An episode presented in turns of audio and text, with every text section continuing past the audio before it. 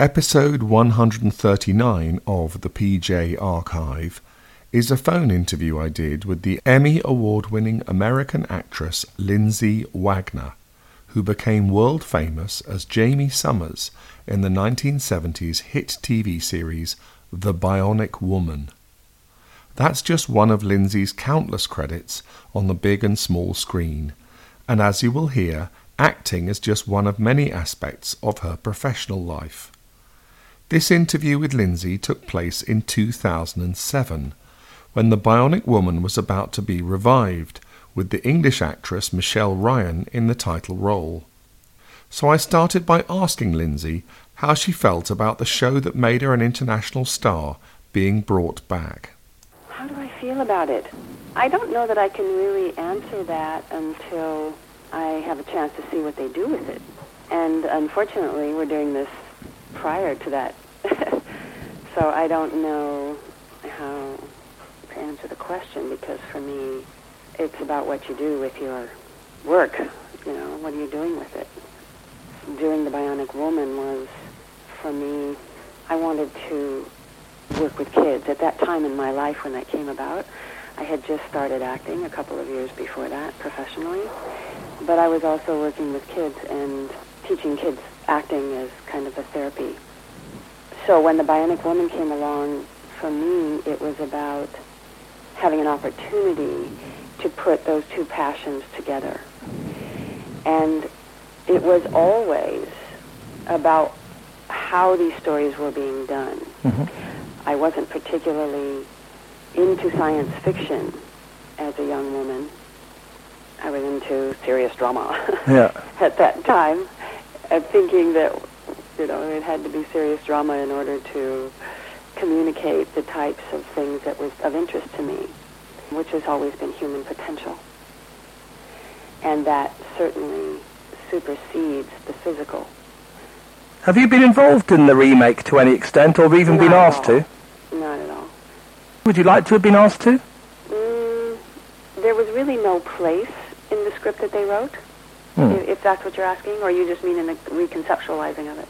No, just, uh, you know, if you were asked to play a cameo, or maybe Jaime's mum or something, I don't know. Yeah, again, it keeps going back to, to my whole interest in being in the communications media. If you followed my career at all, you'll see that most of the films that I've done have had some type of issue-oriented Yeah. yeah. slant. And that was also true with The Bionic Woman, regardless of the fact that the genre was science fiction slash reality, because we spent a great deal of time and energy trying to figure out, we meaning the whole writing staff and, and the producers, to when I agreed to do the show, it was with the agreement that we would be able to collaborate on the stories because my intent was to to turn that show into something that was beyond the standard good guy, bad guy, black and white, Genre. good guy is always wins and somehow always seems to be stronger formula. And up until that point, anything that was even smelled of action, and pretty much still today, that's what people do with it. They don't seem to think beyond into the, the the whole of what a human being is and the capacities we have to resolve issues that, that come up in our lives without punching somebody out. It was that effort which made the bionic woman distinct from, say, the six million dollar man. Sure. It was that effort to find ways to utilize the bionics beyond violence and to actually use the whole human being, which she still was. She wasn't a robot. She was a human being with a heart and a mind and a spirit and could think her way out of things. And therefore, what else are we going to do with these bionics is that's part of the formula. So that's where a lot of the humor came in. And because it was for kids, my goal was to not say that just to be stronger is what you should strive for.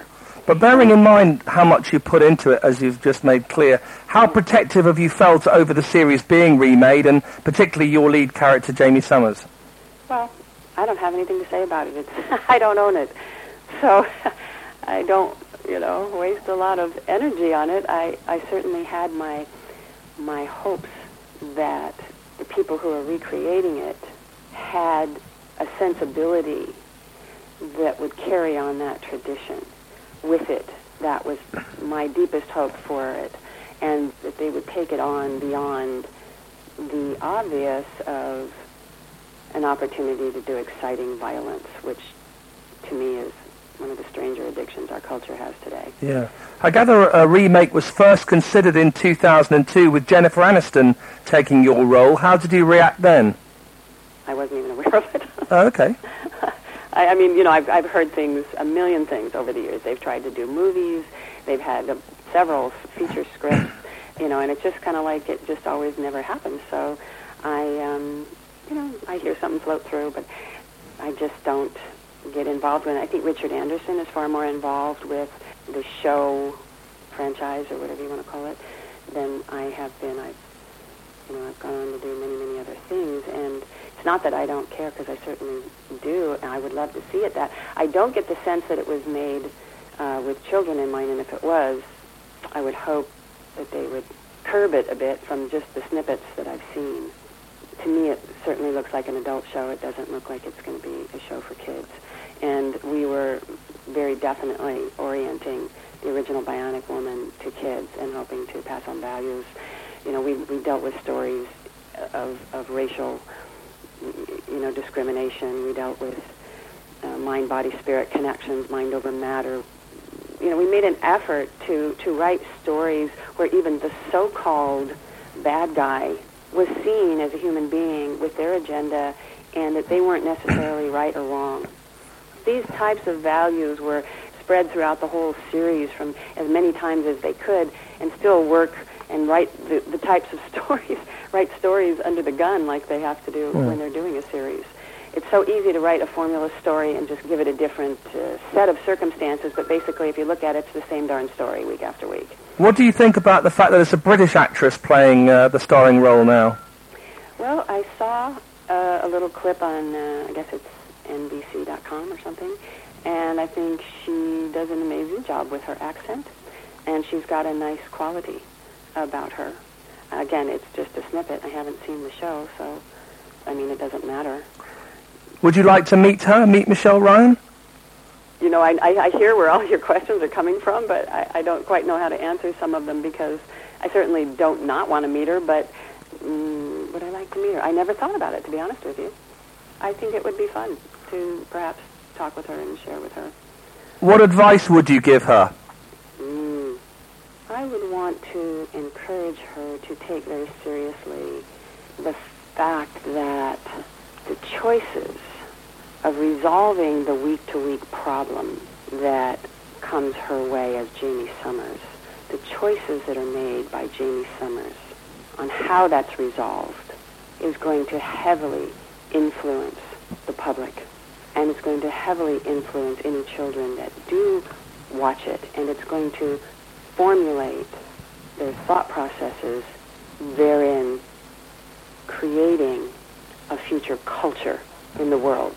We oftentimes like to shut our minds and ears off to the fact that television and movies, but especially television, has such a profound impact on the future in the so-called real world because you're formulating minds. It's a very powerful tool.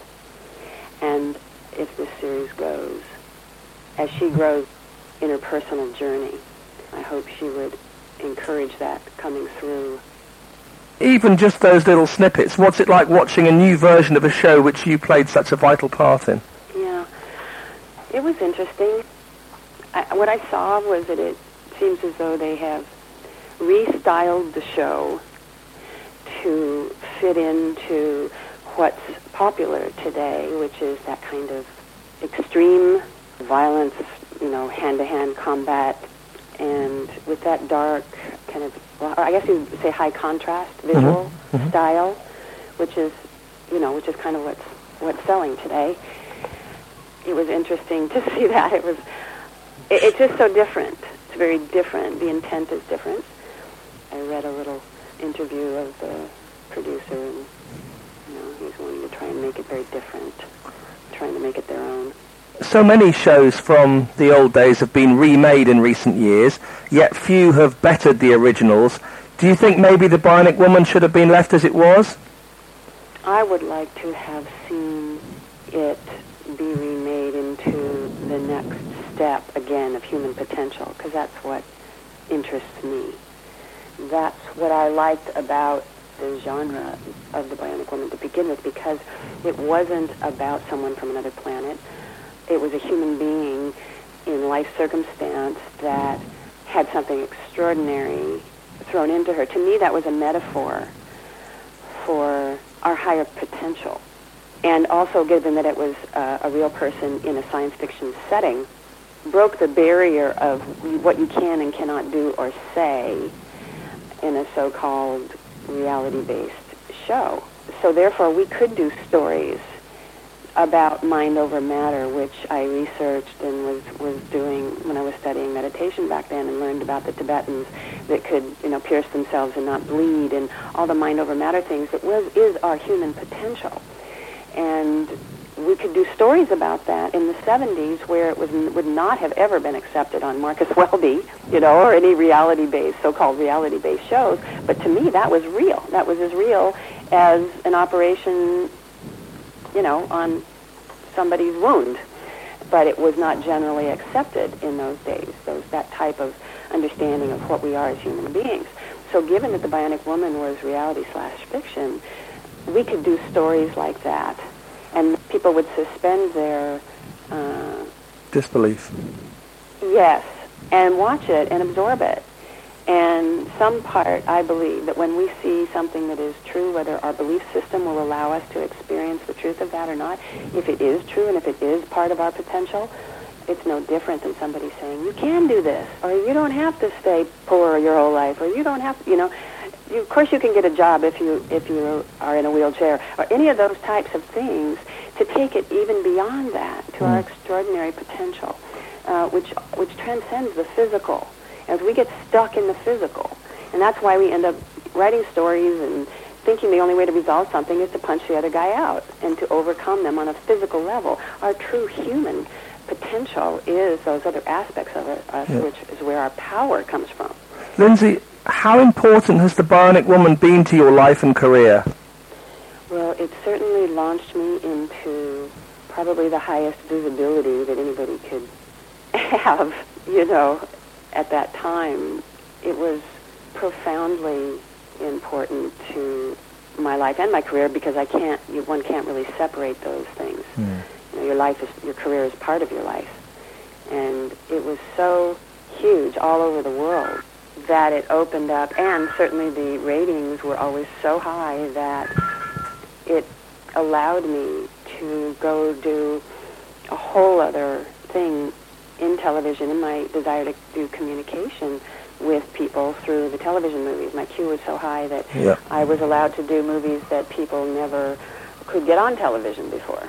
They couldn't get on movies about domestic violence, about child abuse, hmm. about revisionist history, about they just wouldn't do that. They were afraid because of the, you know, we don't want to piss the audience off in any way, shape, or form because we have to keep our the companies that are doing the, the advertising. And so we don't want to take any chances, and that was always the climate in television. But I my Q was so high that they were willing to take a chance on some stories that they were never willing to take a chance on simply because my Q was so high. And when they found out that it worked and people actually liked that, you know, they got to see what I've always believed in, and that is, once again, the audience that are people when they want more than they're given in the general sense. They, they dared to step out there with me. And we did movies about things that had never been done on television before in yeah. that time period. So the Bionic Woman and the popularity of that gave me, as a person, as a human being, the opportunity to use my career to share things that I wanted to share as a as a person to another person, which was the audience. To me, that that was us sitting in a room together and sharing yeah. our our life journey through story. How often are you recognized from the Bionic Woman these days and reminded of it? Pretty much daily. yeah. And what's the most bizarre situation? Have you like gone to Australia or something and been spotted in a shop or something? I don't know. Oh no, that was pretty common. Yeah. There was no place that I could, no place, zero, Hmm. zippo. And I thought, even when I went down to Palenque, Mexico, I was making a film down there in 1980, I think it was. It was when we were making the movie High Risk. That's where I thought it would be, you know, in, in the cities where, forget it, you know, they were any city, anywhere in the world. But when I went down to Palenque, Mexico, where they had thatched roofs and people still brought their, their harvest on their shoulders to the market or on their donkey, I thought, oh, ah, I'm going to be able to work here and film here kind of in peace. And I got out of the car when we were walking over to this little hotel that we were staying in on this location. And this little boy turned around and looked at me and said, ah, La Mujer Bionica! And it was like, come on, you got to be kidding me. This is impossible. So I, I I was just dumbfounded. And then I found out that they had two televisions in that little town at that time Gosh. And one was like in the mayor's house or something, and the other was in one the lobby of one of these. Uh, one of the very one of the small hotels they had there. That- From all of all around, were allowed to come in and watch the one of three shows that that aired on their little television, and that and that was one of them was the Bionic Woman. They had like three shows or something that, that well, a week. The Bionic Woman recently won you a fan favorite award in America. How weird was that after all this time? Well, if you'd lived my life from that time till now, it wouldn't seem weird to you. Okay. because people, it just was such a deep part of their existence. Generations now that are Yeah. in their, you know, well, maybe not 20s so much as 30s and, and late Yeah. 20s, and they grew up on it. Yeah, me too. Yeah, I did yeah, too. I think that, and that part of it, I think it was certainly, of course, the bionics were all exciting and stuff. Yeah. But when you look back and see that the, the, the flavor of it was so different, and I think that's why it was so potent also, was that we were doing hu- human beings. We got Yeah. deeper into the soul with people. As an actress, has it been an advantage or a disadvantage to be associated with such a an iconic role? Mm, it hasn't been a problem for me at all. I know sometimes people say that about their series that made them popular, but for me, it it was a big part of me and my life and my learning, and and it was a big part of other people's lives, and and there was no problem moving on from that. You know, I've done I don't know seven features and about the same number of miniseries and 35 television movies. I mean, it. I, I've not experienced it harming me in any way. Only it was only a blessing. It has remained such. How much acting are you doing these days, and what can we next see you in? Yeah, I'm not doing much acting these days. I, well, I haven't been. I pulled back from the business a little bit about seven years ago, and uh, I've done a couple of things in that time period, but I've been doing other things. This stage of my life, I've been working with people. I've been uh, working in the jails, doing counseling, and I work with domestic. I had started an organization called Peacemakers Community. Yeah. Or initially, we started working with families who struggle with domestic violence, and it's the whole family. We're working with the batterers and and the people that have been battered, their partners as well, uh, which is to me critical in order to solve this this human predicament that we have. It's just universal. I've done a lot of work on that. You know, over the years, my whole life has been more or less devoted to whatever I'm working on. It's all for me about human potential. Mm-hmm. And whether it be inside myself or inside my family, that we have the ability to rise above what we call this, you know, Adversity. these adversities, yes.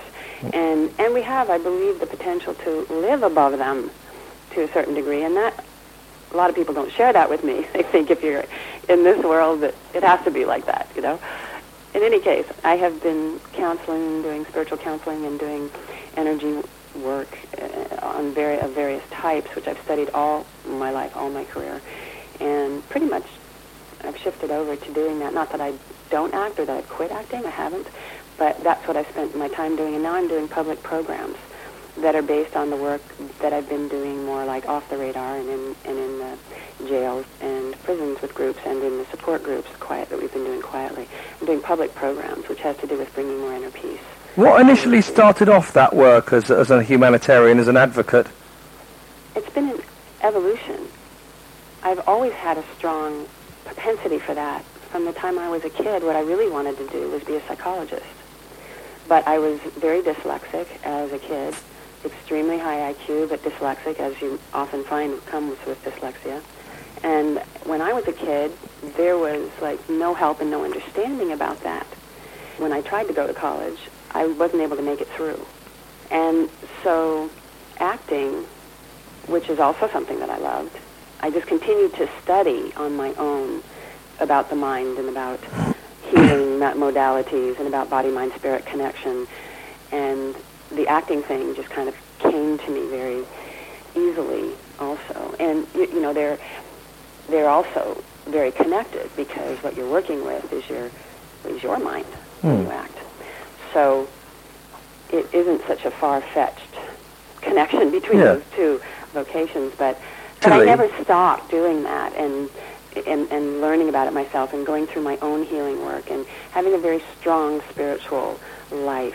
Mm. Uh, my whole life is what kept me in my mind much more grounded, even through the uh, all the challenges of becoming so famous and losing your anonymity. Those are all very strange things to undergo. People think, oh, I would love that. You have no idea hmm. until mm. you lose your anonymity, for sure.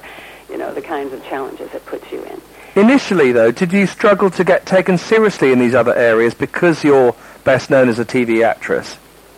Uh, no, I didn't, because I didn't struggle to do it at all. It, you know, it was only by word of mouth that I worked with people over the years and I didn't go out to try and find anything. It just happened that I would help someone, and they'd say, "Could you help me again?" and da da da da, and it started evolving all on its own.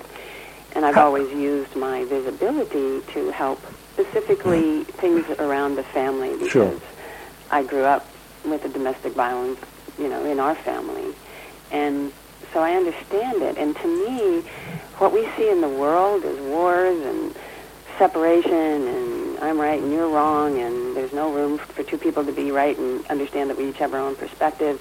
You know, all of those things that we see demonstrated out in our culture and in our world today, it, it all kind of, those, those things formulate inside the family.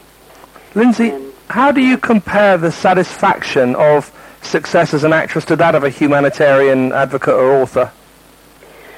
Well, to me, it's all the same. To me, um, having a successful show that expresses views and takes people by way of watching a show through a journey where you hopefully end up in a different place by the end of that. Not just tantalized or stimulated or turned on or whatever. You know, you can use movies and, and television to do that for people as well.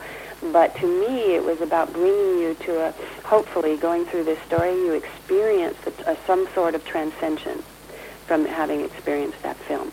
And that's what my film career has been about for me.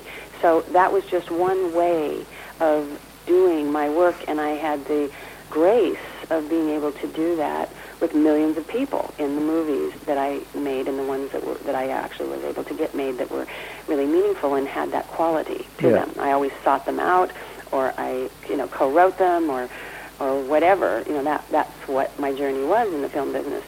And at a certain point, various factors a few years back just kind of, I don't know, you know, life, all the things around us just kind of change, and I, I was doing more and more of it. People were recommending other people to me, and so, and then I, I've been working with this child abuse agency for 20 years. It's called ICAN, Interagency Council of Child Abuse and Neglect.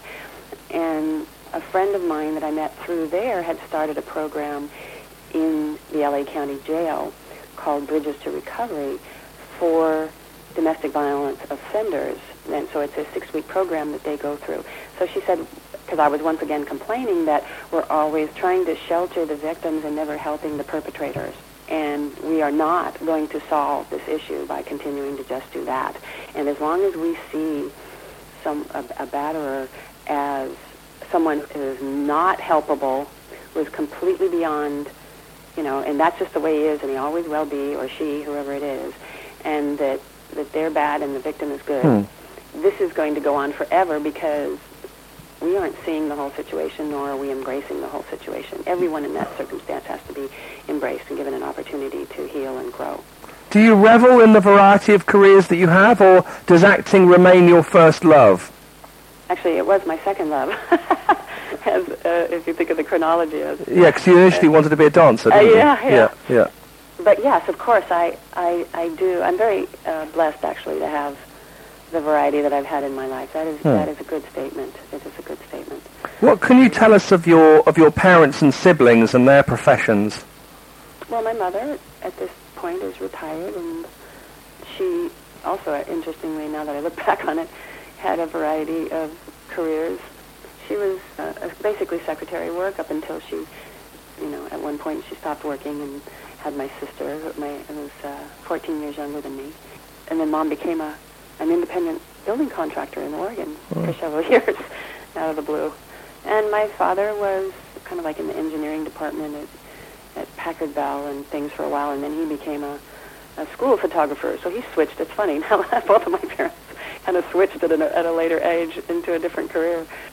How much influence do you think being born in LA had on you going into show business? And do you draw any significance from the fact that you were born on the same day as Meryl Streep?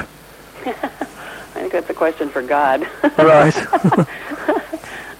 or or some good astrologer. I should to Yeah. to give you a good a good answer to that one. It, it is rather cute. Um, it, that it was the same year, the same day, and all the years that I was so popular and she was so popular, she dominated the feature world and I dominated the television world. So it was also simultaneous in the industry, in the communications industry. It was very interesting. Have you met her?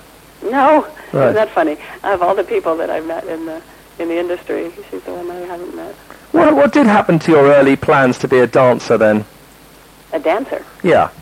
Mm, I didn't have any early plans to be a dancer. Oh, okay. I thought you said that that was your first love.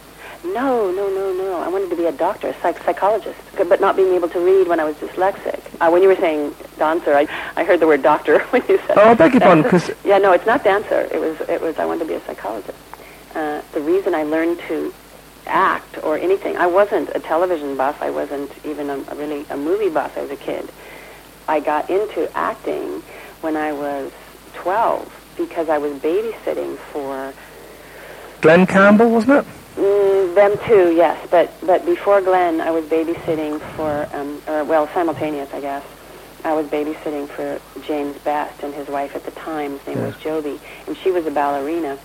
And he had an acting class, which was he was coaching working actors because they still had the studio system in those days where they would go and look at, at showcases put on by professional actors and they would hunt people out in, in those days.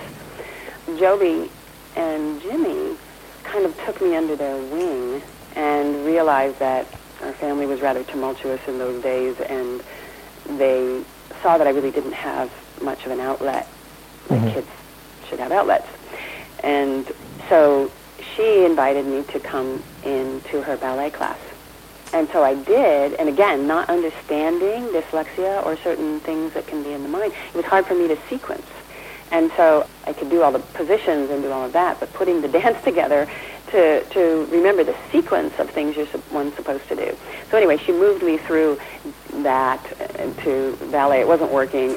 and then she moved me to um, modern jazz and modern interpretive dancing, and it's still again, not I understood it years later when when finally people started learning about dyslexia and different forms of learning differences, and there could have been a way perhaps to to learn to do that and to get around that cross wiring in my brain, but we didn't know that in those days. So at that point, I think in their evening coffee talks as husband and wife, this kid that they were kind of emotionally mentoring, if you will, um, that babysat for them, they, he, he invited me.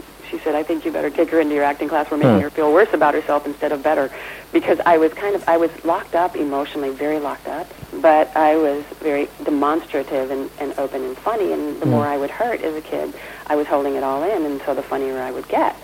And, but he was an actor and she was a ballerina. And being artists, they saw right through me. And so he- that that's what they were doing, kind of trying to help this kid kind of come out and be a little more open and accessible on an emotional level. So he went, he brought me into the acting class. Yeah. That's what started my interest in acting. Is it true you once sang in a rock band? Yeah. Tell us about it. Did you make any records? It was very short-lived, and it was Mike Campbell and Company. That was the band. He's still around. Somebody mentioned that they had run into him a couple of years ago. I don't know Hmm. even who it was, but he's around. I was with them a very short period of time. Hmm. I sang with a, in a rock band in, in school, in high school. also, and then went on tour with Mike for a short while, and and then the acting thing started right away. So it wasn't very long. I thought you first made a name for yourself as a model, isn't that right? And did Yeah. you ever do any pictures that you later regretted? Mm, I don't think so. I imagine you would have got offers to do the likes of Playboy during your career. Oh yeah, How did- that? How did you respond to those? Mm, that was a thank you anyway, but There must have been some tempting offers on the table, I imagine. well, the most tempting was Hustler, but that was after all. I was already the Bionic Woman. it wasn't. It wasn't really tempting. It was just uh, shockingly uh, a lot of money. But that was a thank you anyway, also. You didn't hesitate. Mm-mm. And to what extent do you reckon your looks helped you to break into TV acting? Well, I'm sure they didn't hurt, but it it was you know I'm sure more than my looks because something was there, something whether it be karma or whatever. Because I started acting in the middle of an actors strike in 1971, and nobody was working, and they were hiring this one little. Marcus Welby had gotten an exemption from the union and was going to finish an episode, and they needed a private nurse, and I mean that was it. Bam. It was like right in the middle of this actor's strike, the only show that was shooting, and there I was hired on that day, and I didn't stop acting. They shot for a couple days later. Monique James called me and said, "I saw your dailies. Will you come in and talk to me?" And she was the head of the contract players at the time, so I went in and talked to her, and didn't even have an agent. So you know, something oh. on a universal level, pardon the pun, Yeah. was going on. When you made your now historic guest appearance on The Six Million Dollar Man in 1974, did you have a funny feeling that might lead to something special? Uh, no, I didn't actually. But I did do that as a gift for my sister. I was initially going to turn it down, and I was talking to my mom on the phone, and I hadn't seen it. I hadn't seen the Six Million Dollar Man at the time. I didn't even know what it was, and Universal had sent me. And I was just at the end of my contract. I was just getting ready to get out of the contract thing, and and they asked me to do this one more show, and it was like, uh, and then I looked at it, and I was talking to my mom on the phone one day, and I said, "You wouldn't believe this script they sent me. This woman jumping off of buildings and like this whole sci-fi thing." And she said, "You mean like the Six Million Dollar Man?" And I said, "What is that?" And she said, "Lindsay, it's your sister's favorite show. You should see it." And so I watched it, and then I looked at the start date on the show, and it was my sister's birthday. And so I said, "Oh my gosh, I got to do this." So I agreed to do the show, and uh, you know, she came to the set, and it was it was so for her birthday, I I did the Bionic Woman, Well, and I was like crazy after that. well, what what was this amazing response that it got, which led to the creation of the Bionic Woman? Was there a huge boost in ratings when you appeared? Oh yeah, but also what had happened was that at the end of the second, it was a two-parter episode, and at the end of the second episode, after they created the Bionic Woman, they killed her. They killed her off. I mean, That's that was right. kind of a formula in those days, if you remember. But that was how you gave a ratings booster to a show, where Yeah. you give the the star a love interest and then get rid of him somehow. Well, in this hmm. case, they killed her off.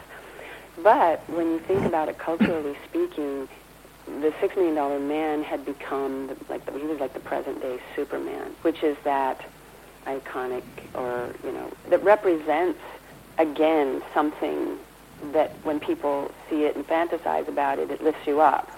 So the Six Million Dollar Man was kind of the quintessential father figure, Hmm. if you will, of the kids of America.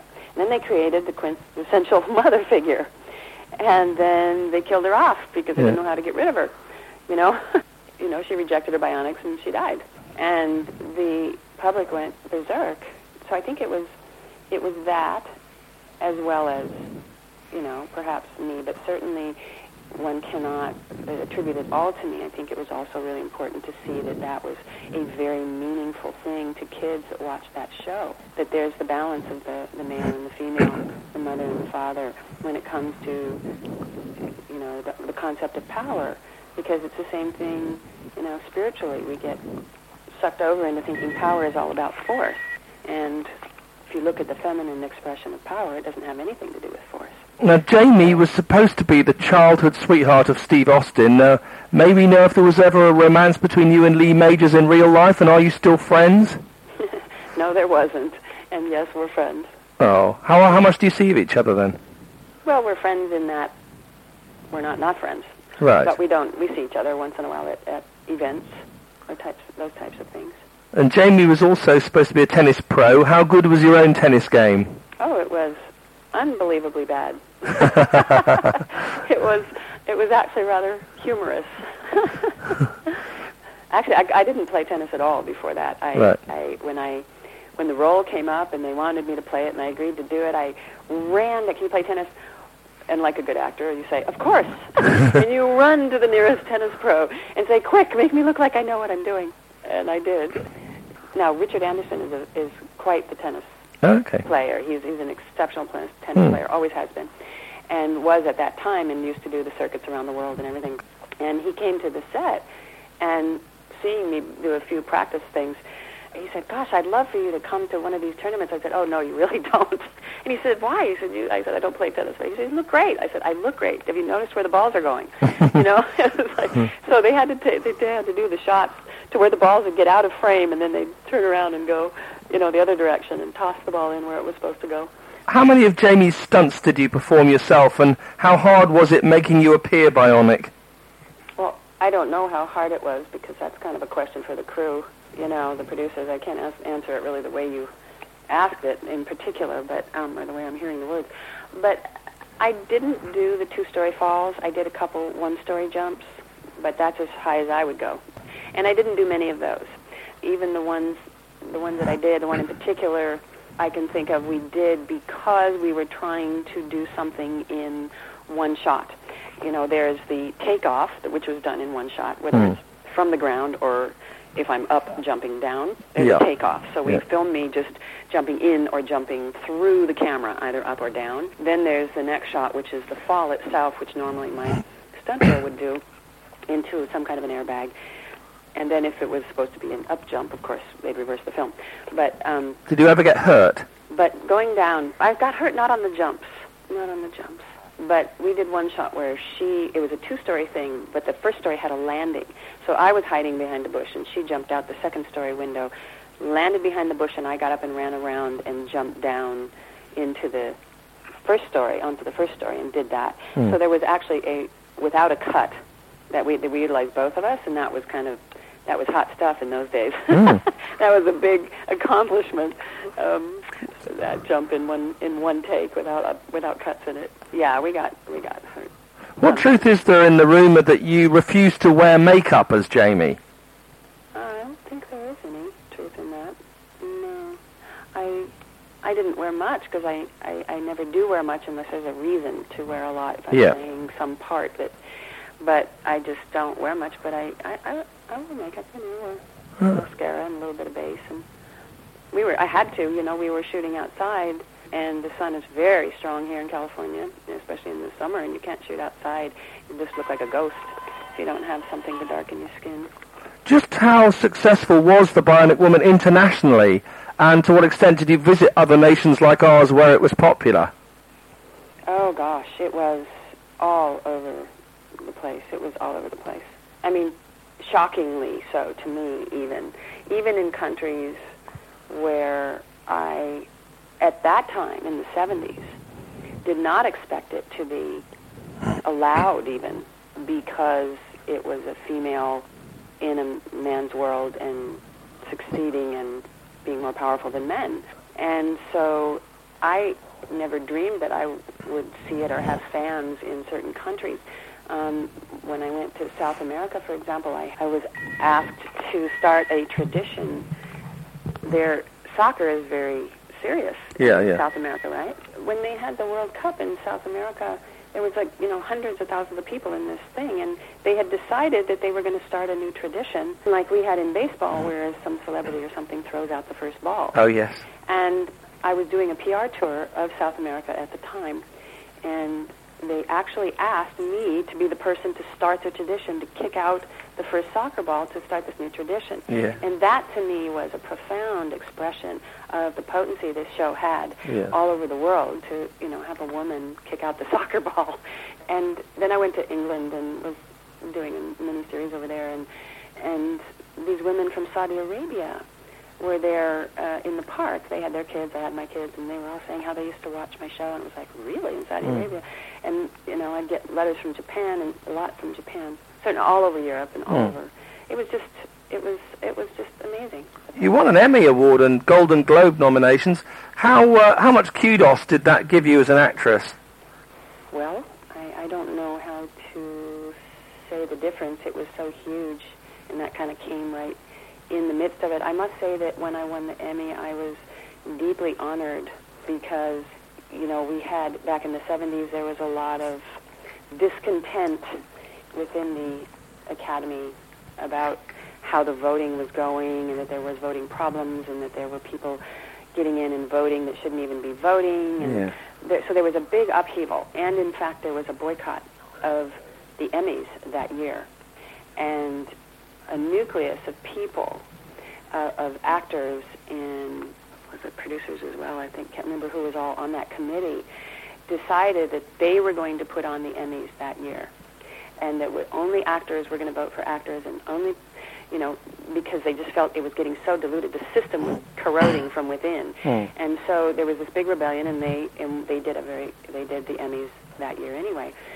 So that's the year that I won the Emmy, and so there was no question that it was not on popularity that year when the peers were voting for peers.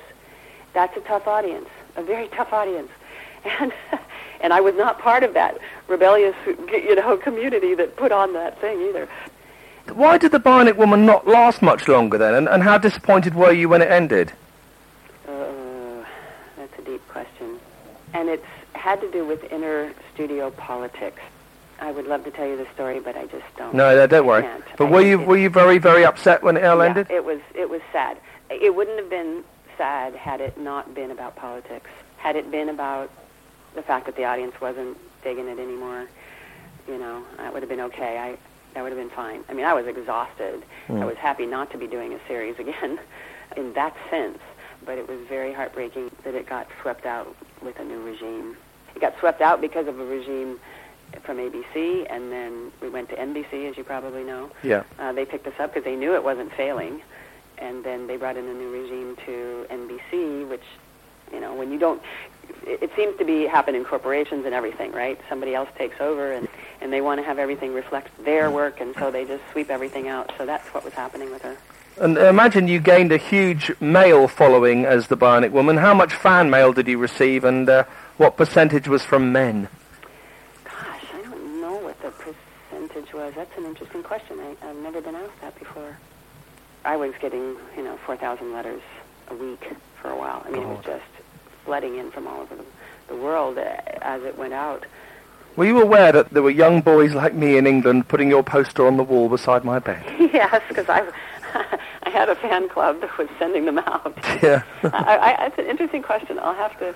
At one point, my mom's friend came to work for me to help me because I had, didn't never have a fan Yeah. club or anything like that to deal with pictures and posters, and so you know she was helping me structure all that. At one point, I'm gonna have to ask her if she remembers that uh, for my own edification. so I'll tell you something interesting though about that. That's interesting to me, may not be you, but for many years, from the time that those kids became of working age, the women, now kids would always come up to me, of course, but then these kids became adults. And I was getting letters occasionally through friends or in, even in the mail, or occasionally I'd meet someone out in public somewhere, and it would be in they would be in their 30s, and they would come up and say, and one in particular, for example, was a woman who worked at NASA, and she said, my mother, my parents wanted me to go to beauty school because that's what women did. And because of you and the role that you played, I want you to know I'm a whatever, whatever scientist at in NASA today, and I want to thank you. So I started getting a whole new wave of response from the adults that watched the show. Then once they were that the early 30s, and I thought how interesting and so meaningful. And as as adults, they were a- actually feeding back to me things that that they remembered from the show that wasn't the bionics. That was all the human stuff that I that I was constantly fighting and making a fuss about getting into the stories from week to week to week. It wasn't until the kids grew up did I know whether that stuff actually got through or not? And so when they were now adults, they started expressing things, and I had the most deep experience of just like crying a couple of times because it mm. was like all the all the you know the fighting and the difficulties we Yeah. went through trying to get some substance through this mechanism wasn't fed back to me until the audience became 30 and 40 years old. Now those were the women that were telling me, and it wasn't until that age group became 40 that the men started talking to me. And I thought it was really interesting. I mean, except if it was, you know, someone who was actually interviewing me and we're talking a lot or whatever. Hmm. But I mean, people, a man coming up to me at an event or a man coming up to me in a store or whatever and saying how much the show actually meant to them Yeah. but on this deeper level. And he said, I couldn't have told you that 20 years ago because it wasn't cool. I should have, I would have been having to say that I watched, you know, the Six Million Dollar Man, Yeah. and oh yeah, I watched Jaime Sommers too. But Yeah. you know what I'm saying? But Yeah. now at 40, you can pretty much say what the heck you want. You're not worried about whether people, Yeah. you know, what they think about you, whether you watch The Bionic Woman, and how the balance that you could be kind and still be powerful. That you could be, I can't remember some of the words that they were saying to me, and I would just sit there with my mouth hanging open saying, thank you, God. You know, this is, you know, it took, it took 20 some years for me to know that all the effort that I put in had actually meant something. Not that that stops me from Yeah. doing it, because you don't, you know, you just do what you can see to do in life. Yeah. If something's meaningful, and the people either get it or they don't. You did lots of made-for-TV movies. Did you wish you'd done more big feature films? Actually, at that time, I was choosing not to do them. I was offered several, but uh, in the 80s, it was a pretty violent culture in the movie business. They were just starting to learn to do all this special effects and things after our show. You know, it became quite the technological rage, and for whatever reason, you know, it was just, it became so violent. I mean, everything was Rambo and roles for women mm. in the feature business throughout the 80s you could probably count the decent roles on one hand. Did you turn anything down that became a huge success and you just thought, oops? God, I don't remember the names of them now. There were several. And then I think they just kind of stopped asking. One of the TV movies you did was The Taking of Flight 847. Right. Yet almost 10 years before that, you famously didn't take a flight that actually crashed. Um, Yeah. what can you tell us about that? What was it that, that um, had come into your head? What was it like a message you received or? no, it wasn't. It wasn't that clear. It was definitely a message, but it wasn't clear that it had anything to do with the plane crashing. It was, for some reason, we shouldn't be taking this plane, and so I said something to my mom. We were just talking. We were standing in line, literally, with our boarding passes in our hand, waiting to get on the plane. In the departure lounge. yeah, yeah, no, we were in yeah in line. I mean, people were getting on the plane, and we literally got out of line, and joked about maybe we shouldn't. Why is this plane going to crash? Ha ha ha! But it wasn't like I think this plane's going to crash. We better get off. It wasn't like that. It was it was just this thing. We shouldn't be going. And then when we were saying, well, but what? Why? And because I've al- I have always trusted intuition. I mean, learned to trust it more and more. But at that time, I was it was just a strong enough urge. And then because we, my sister was in Portland, Oregon at the time, and she was coming to Los Angeles to join us, we said, maybe Randy needs some help. Maybe we should go to Portland and pick her up and fly home with her. That must be what this is about. So that's how our minds interpreted this pull, which was not a totally clear message, but it was clear enough to step out of line. Did the staff try and push you onto the flight, make you take it once you were in that area? No.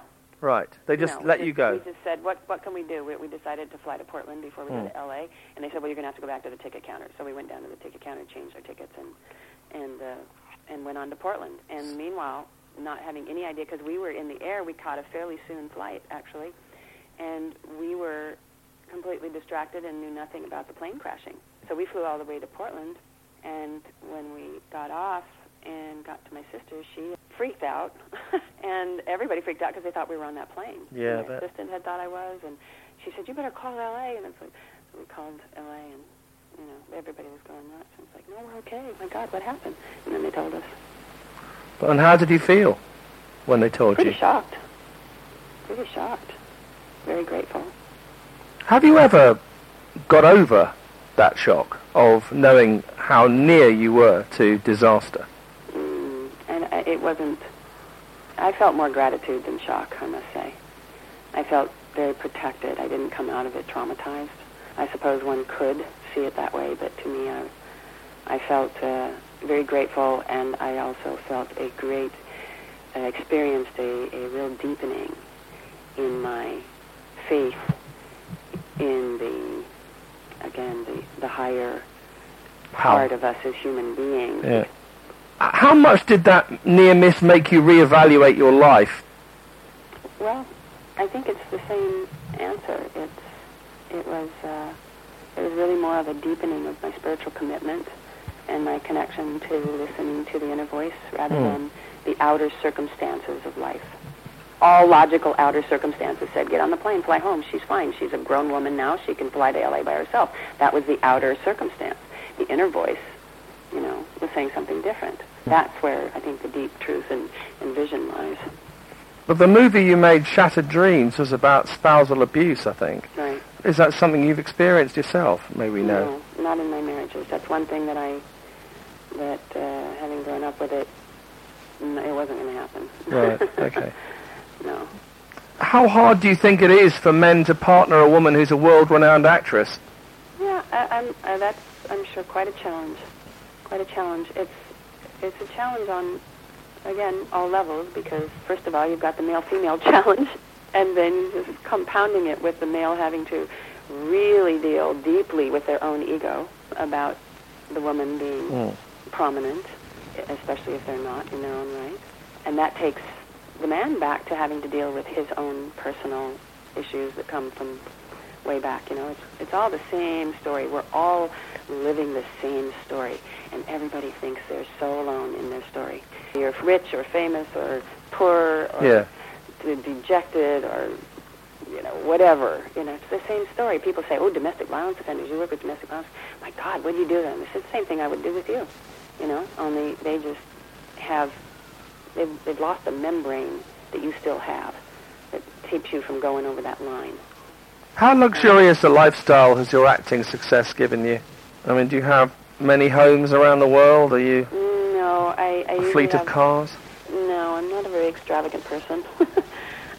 I usually have a home somewhere out in the countryside, and and then I keep a base in Los Angeles. Mm. That's how I've lived my life. How much evidence of your acting career, particularly the Bionic Woman, is there in your homes? Very little, except for all the eclectic stuff that I've gathered from all over the world. I there's pieces of, you know, indigenous art or whatever. That kind of stuff is uh, evident, but the acting stuff isn't there. And the Emmys in my office, and the various awards from other, from Japan and what have you. And you're still uh, physically very recognizable from your Bionic Woman days. How much of a clue to that is the fact that you've written books on vegetarianism and uh, acupressure facelifts? Yeah, I mean, definitely that's, in my opinion, has been very helpful, um, as well as meditation. I do a lot of meditation, and, and I think that that has a profound effect on the body. People tend to think of it only as part of the mind, but because we're always bifurcating in our minds, the body and the mind and the spirit, all those issues, we think of them and think of them in such a Western way that we separate everything, but it's not. And I, I think my body because I've been vegetarian most of my adult life, but there have been times when I've gone back to eating fish and you know things like that uh, for periods of time.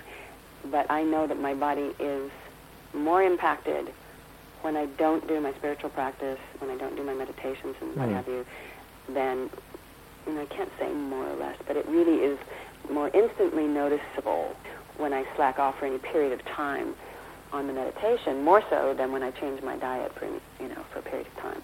So I believe that that has a lot to do also with with my current. But you can't separate them anyway. It's like your Yeah. diet, your all of it. You know, if I have any downfalls that I don't exercise enough, but I do know that the, the types of some some of the body systems that get exhilarated during exercise can also get exhilarated during certain types of meditation. How hard is it to grow older in an industry seemingly obsessed with youth and beauty? Yeah, it's it's a tough one. I I, I think that um, as well, you know, like I say, I pulled back quite m- myself. I pulled back about eight nine years ago, and so I haven't been in the thick of it through this last ten years, which is a very defining ten years. You know, from forty to well, 50. This last 10 years has really been from 45 to, you know, 50. What, how old was I 10 years? Eight years ago, nine years ago. 50. Um, 48. 40, 48. There you go. Yeah. And from from the 40s through to the end of the 50s is a very defining difference, I think, in the, in the characters that one can play. And so I just haven't been there for that transition. Don't know how to answer your question, really, I guess is what Okay. You have these different sort of careers, don't you? As a sort of humanitarian, as an advocate, as you've explained, and, and as an actress, obviously, uh, as an author. How do you divide them time-wise? Do you sort of say, Well, I don't. I haven't been doing much acting, so it's been it's pr- been pretty much focused on my advocacy work, um, if that's what we're calling it. Yeah. For the, it's been pretty focused on that these last, especially five years. Retirement, I don't, I don't see myself retiring at this point at all. no? I'm actually getting more active than ever. I'm coming out in the public and doing these public programs now, um, and not just doing it in.